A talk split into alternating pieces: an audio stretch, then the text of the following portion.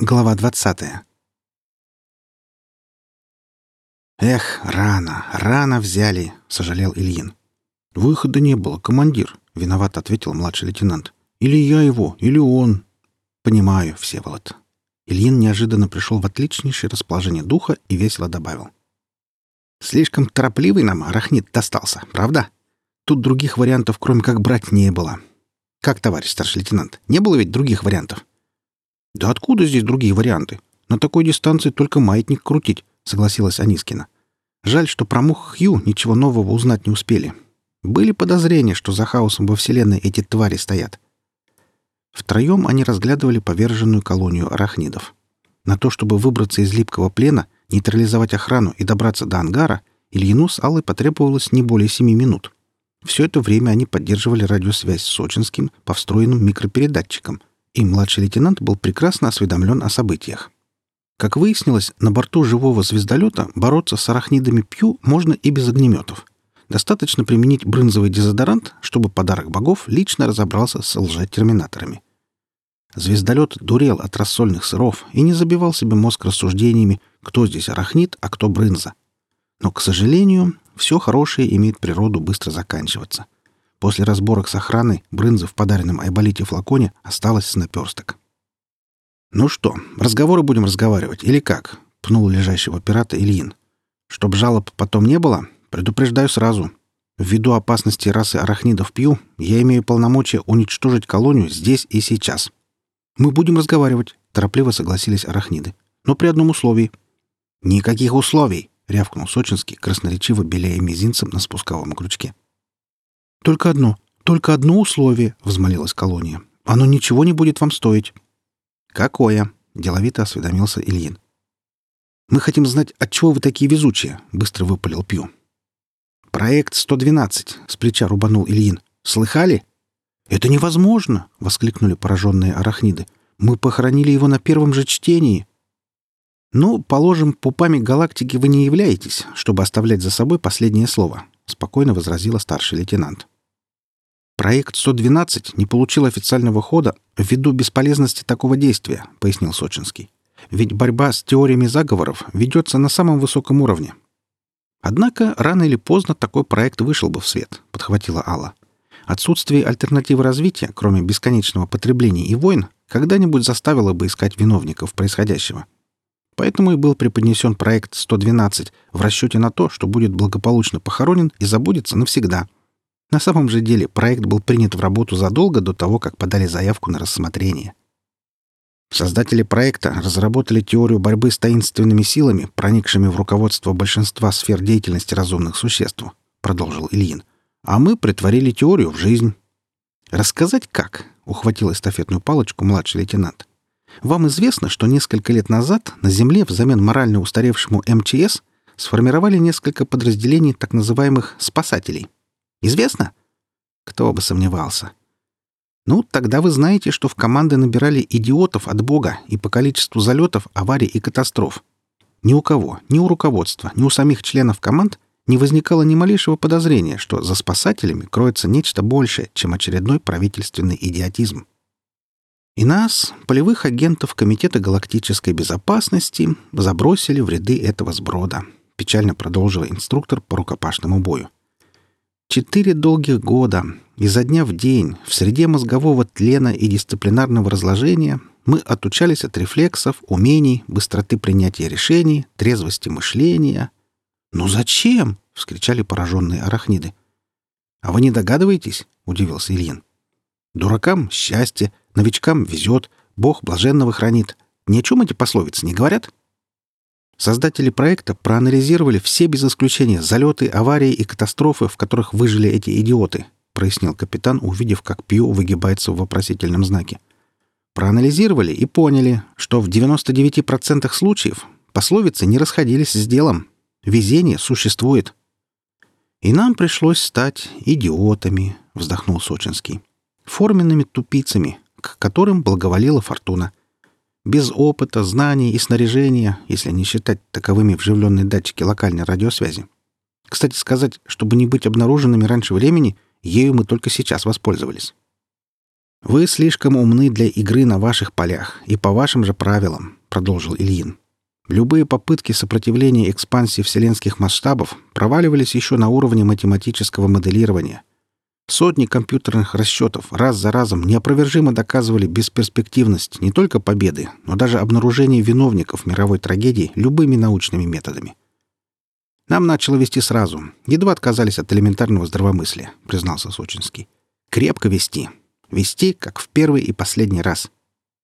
Но знали бы вы, какой ценой, вскинулась Алла.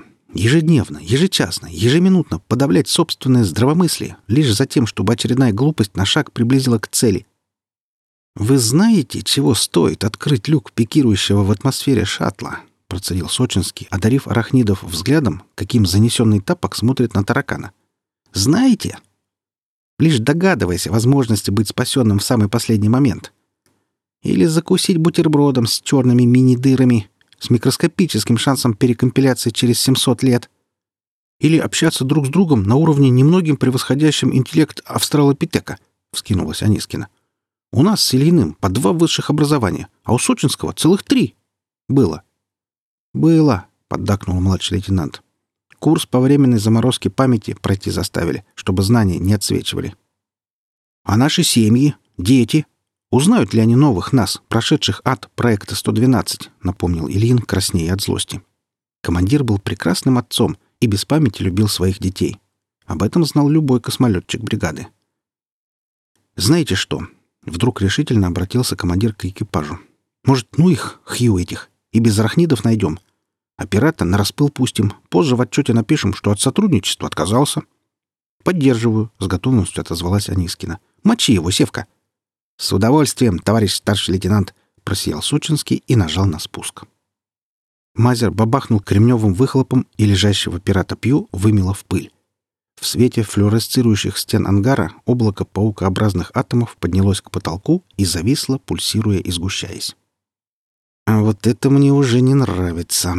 Вторично за акт процедил Сочинский, беря на мушку невесомый сгусток, у которого уже пробивались мушиные лапки и крылышки. «Нам тоже», ответил за себя и Аллу Ильин. Экипажу? Да что там экипажу? Любому не понравилась бы зловещая трансформация облака в гигантскую муху. По вертолетному взлохматив прически спасателей, та совершила несколько мушиных па, виражей и кульпитов, после чего приземлилась на кучу ржавого хлама. «Ну, наконец-то!» — воскликнула муха Хью, довольно потирая лапки. Выглядела она обыкновенным представителем семейства Тахинидая или, как их еще называют, ежемухих. Иногда в желтой прессе проскакивало обозначение вида тахины, которые далекие от научной практики обыватели частенько путали с тахионами. «Вот почему наиболее удобной формой для арахнидов был еж», — догадалась проницательная Анискина. «Потому что на самом деле они ежемухи. Как же я сразу не догадалась?» «Неудивительно, с вашим-то интеллектом», — ослабилась Хью, с интересом разглядывая экипаж. Ильину, Алле и Севе стало очень не по себе от этих холодных, пристально изучающих фасеточных глаз. Муха была так огромна, что спасатели ощущали себя инфузориями-туфельками в интеллектуальном аспекте. «Долго же я за вами охотилась», — пожаловалась ежемуха. «Слышь, младшенький, убери свою пуколку от греха. Меня только из огнемета достать можно. Или из брынзового дезодоранта. А у вас, как я понимаю, и то, и другое закончилось. Сева с досадой отшвырнул кремнелучевую двустволку. Он и сам догадался, что на этот раз без огнемета не обойтись. Кто бы мог подумать, что жалкие прямоходящие твари найдут способ противодействия нашей экспансии. Не обращаясь ни к кому конкретно, задумчиво почесалась ежемуха. И что этот способ окажется столь действенным, что на ряде планет аборигены возьмутся за ум, несмотря на централизованную промывку мозгов. И даже, о ужас, что этот способ поможет выйти на настоящих повелителей Вселенной, мух Хью. Фасеточные глаза хитро подмигнули всем троим космолетчикам. «Не, не могу!» — вдруг по-лошадиному заржала ежемуха. «У вас такие серьезные лица! Ха-ха-ха! И вы и вправду подумали, что уловка с деградацией — это ваше уникальное изобретение? Ха-ха-ха!» «О чем это она?» — поинтересовался Сочинский, показывая лицом, как крутит у виска пальцем. — Видела я идиотов, но таких!» — ухахатывалась Хью, держась за живот. «Дебилы! Да это не вы на нас охотились, а наоборот!» «Как это наоборот?» — бледнее спросил Ильин. «Что происходит?» — воскликнула Алла. «Да ничего особенного, деточка!» — веселилась ежемуха, едва не срываясь в пляс. «Мы поймали вас тем же методом, которым вы собирались прихлопнуть нас». Нахохотавшись в волю, муха Хью с трудом отдышалась и продолжила уже серьезно. «Неужели вы думали, что бесконечное везение не привлечет к себе внимание противника?» Строго взглянула она на притихших землян. «Как уже говорилось, попытки остановить ваш беспредел, используя здравый подход, терпели неудачу одна за другой. В итоге, когда счет неудач перевалил за сотню, мы тщательно проанализировали ситуацию и пришли к выводу, что, как говорил классик, никакой пирамидон здесь не поможет, и придется лечить подобное подобным. Догадываетесь, о чем я?» Экипаж растерянно переглянулся. «Ну, вспоминайте, вспоминайте», — торопила ежемуха. «Как вы с колонией арахнидов Пью познакомились?» «Ну, конечно!» — традиционно воскликнула Анискина. «Я еще тогда удивилась. Почему это, думаю, именно пираты и в таком расхристанном виде? А потом весь этот амфитеатр с патрициями и арахисом». «Все понятно», — в унисон кивнули Сочинский с Ильиным. «Чтобы поймать нас, им пришлось стать...» «Придурками», — со вздохом закончила Анискина. «Понятнее и быть не может». «Да», — улыбнулась Муха Хью. «И сознаюсь, что быть придурком — это прекрасно. Любой твой поступок ведет к успеху. Те задачи, что прежде требовали прорвы умственной энергии, теперь решаются сами собой. Всем колониям Мух-Хью дано распоряжение срочно распродавать активы интеллекта и переходить на деградационное везение. И это уже приносит свои плоды. Даже на аквамарине не пришлось напрягаться на ваш счет. Всего-то потребовалось, чтобы колония арахнидов Пью изобразила вас самих. А уж между собой вы прекрасно договорились. В результате, кроме вас, хитрых двуногих, нам бонусом достался еще и универсальный код. Но послушайте, на лбу Ильина вздулась параллельная извилине вена. Получается, что арахнидов Пью вообще не существует. Как это не существует? обиделась муха. Это пусть и искусственная, но все же разумная форма жизни. «А зачем потребовалось ее создавать?» — осторожно осведомилась Анискина. «Да еще из собственных тел». «Ну, это совсем просто». Ежемуха развалилась на куче мусора и откинулась, картинно закинув ногу на ногу. Еще до начала времен мухи Хью осознали, что без внешних отрицательных факторов развитие будущих повелителей Вселенной может не состояться. Поэтому из части мушек были сформированы колонии антагонистов, известных вам как арахниды Пью. Ничто так не напрягает мозги, как перспектива быть съеденным отвратительным пауком. На экипаж Люба дорого было посмотреть. Он растерянно переглядывался, разинув рты и часто моргая. Любой курсант технической академии сразу же заподозрил неладное, ибо перемигивался экипаж азбукой Морзе. Но ежемухи их никогда не принимали ни в какие академии там своих тараканов достаточно, и в связи с этим уловка землян осталась незамеченной. «Трудно развиваться в условиях рая», — продолжила довольная муха Хью. «Вы сами знаете, что во все времена лучший эликсир прогресса — война». «Ну, позвольте», — возразил Сочинский. «Ведь если мухи Хью перешли на рельсы деградационного везения, а расы продолжат вести бесконечные войны, то когда-нибудь смогут превзойти вас интеллектом». «И что дальше?» — ухмыльнулась ежемуха. Даже если это и произойдет в обозримом будущем, в чем лично я сомневаюсь, то против нашего деградационного везения они все равно ничего не смогут поделать. Вы, вы открыли нам глаза, и прежде всего сами являетесь виновниками трагедии. В завершении встречи могу сказать одно. Теперь, когда славный пират выяснил, что за вашими успехами не скрывается ничего, кроме банального везения идиотов, в ваших услугах мы более не нуждаемся. Прощайте и не успел экипаж опомниться, как щетинки лап Хью трансформировались в иглы высоковольтных разрядников. Ангар басовито загудел миллионами вольт, концентрация озона быстро приближалась к запаху смерти. Земляне поняли, что обречены. По крайней мере, так должно было выглядеть. «Постойте!» — взмолилась Анискина. «А как же вы смогли договориться перейти на деградационное везение? Где ваше центральное правительство?» Гудение электричества стихло ровно настолько, чтобы Хью смогла ответить, не переходя на повышенный тон. «Тупица!» — из сполоха электрических разрядов зашелестел ее голос. «Мы занимаем ключевые места в руководстве целых звездных систем и настолько интегрированы в цивилизации, что обходимся одними с вами правительствами. Для справки, никакого центрального офиса не существует. Вы искали там, где не приколочено. Прощайте, неудачники. В следующий раз будете брать с собой огнемет. «Ну, это еще как посмотреть, кто из нас неудачник», — облегченно выдохнул старший лейтенант. «И кто не взял огнемет?» — поддержал младший, нагибаясь к брошенному арифмометру. Дальнейшие действия подтвердили правоту экипажа. Неудачниками были другие действующие лица, так как огнемет на борту присутствовал. Скажем больше, он присутствовал именно в этом ангаре. На первый взгляд, робот-диагност серии 66, он же диверсионно-тактический автомат с позывным «Айболит», представлял собой безжизненную груду железа. Так казалось арахнидам. Им пришлось немало потрудиться, чтобы разобрать главный процессор дока. Даже Сочинский, при всем умении собирать АК-47, не смог бы управиться с декомпилированной платой управления. Разъятая, она хрустела под ногами разноцветными полимолекулами, и на то, чтобы собрать айболитовский мозг, как было — ушли бы столетия кропотливого труда. Впрочем, отсутствие мозгов никогда не считалось поводом для упаднических настроений. Пусть хитроумные Хью думают себе что угодно, пусть искрят и раздуваются от вольтажа, победа все равно будет за нами. Так в унисон подумали Ильин и Алла, не без трепета наблюдая, как Сочинский прилаживает арифмометр на место ушедшей курить платы. Создатели диверсионно-тактических автоматов и прочей военной техники отлично знали, что механика железного Феликса способна не только выдавать любую информацию, но и брать на себя управление. Вероятно, поэтому корпуса центральных процессоров своей формой в точности повторяют чугунные основания арифмометров. Механическое чудовище с сочным щелчком зафиксировалось в слоте, и лишь мгновенная реакция спасла руки младшего лейтенанта от ампутации. Да, реакция и знание того, что нагрудный айболитовский столик захлопывается со скоростью гильотины. Железный Феликс глухо заурчал шестеренками в докторском чреве, и через мгновение визоры диверсионно-тактического автомата зажглись нехорошим огнем.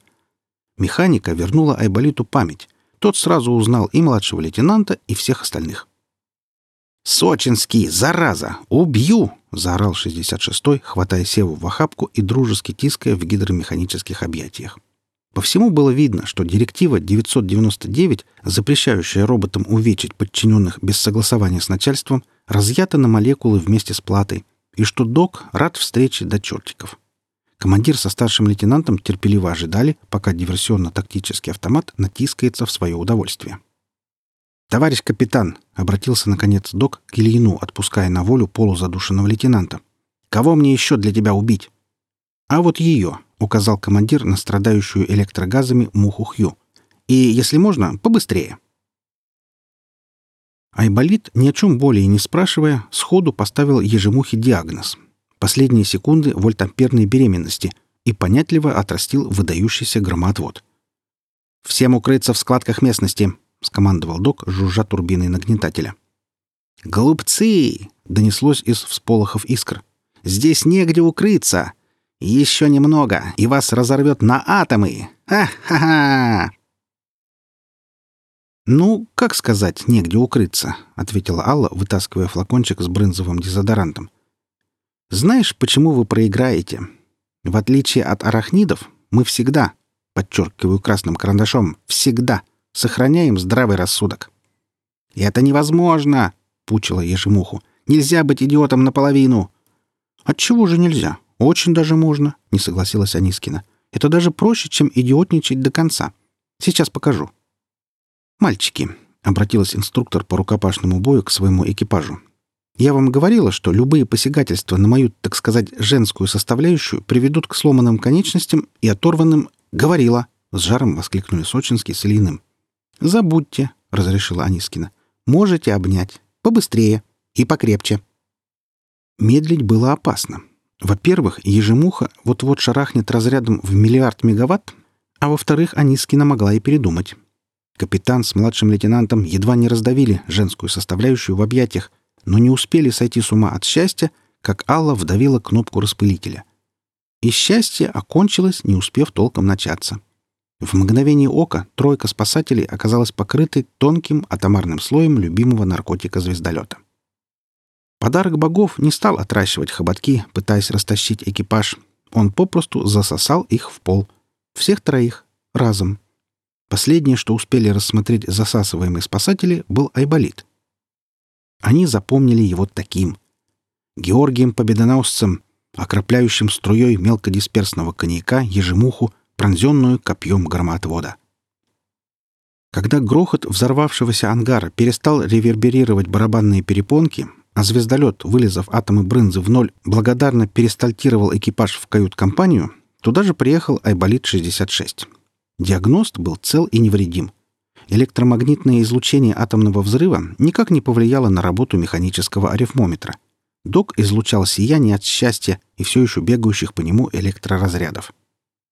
«Хорошо, что ангар полон железного лома», — прогудел 66-й, исходя дымом. «Его там вместо меня в монолит расплавило».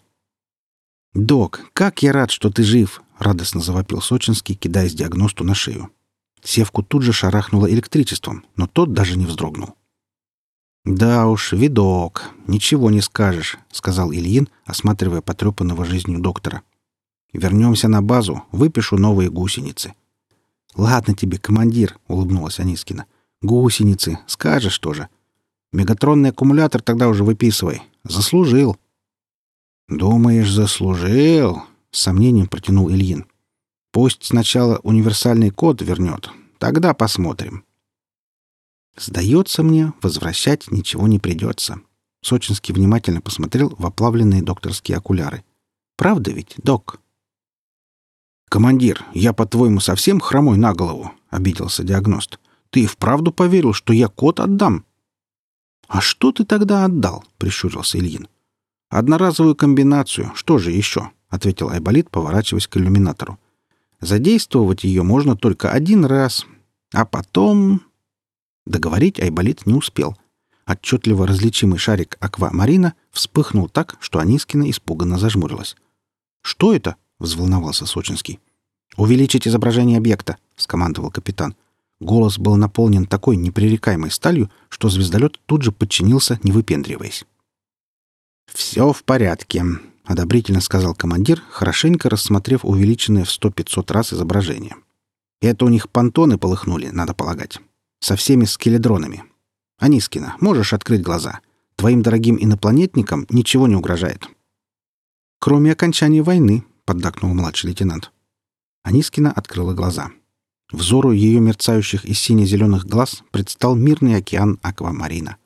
Кое-где догорали ошметки терминаторов и их кораблей, но в целом картинка удовлетворила бы самого фанатичного из пацифистов. Никто никого не стрелял, не топил и не вешал на реях, и этого было вполне достаточно. Одноразовый код, примененный вторично, отдал команду механизмам самоуничтожения и запустил цепную реакцию на всей планете. Удовлетворенно завершил мысль Айболит. Сдохнуть должно было все, включая базы телепортации. Теперь на аквамарине о войне лет на 500 можно забыть. Минимум. С системами безопасности шутки плохи. «И что теперь?» — спросила Анискина. «Домой?» «А что еще остается?» — отозвался Ильин. «Миссию выполнили, загадку современного мироустройства разгадали». «А с правительствами пусть кто-нибудь другой разбирается», — заключил Сочинский. «У нас на руководство идиотизма уже не хватит, а заново проходить курс в проекте 112 я не намерен». «Ну что, гаврики, летим домой?» — спросил улыбающийся Ильин. «Домой!» — восторженно подхватил экипаж. И они взяли курс к оставленной черной дыре, на орбите которой все еще бибикал первый спутник планеты Земля. Вы слушали «Космическая апупея-2. Населена мухами». Автор Александр Сержин. Читал Олег Шубин.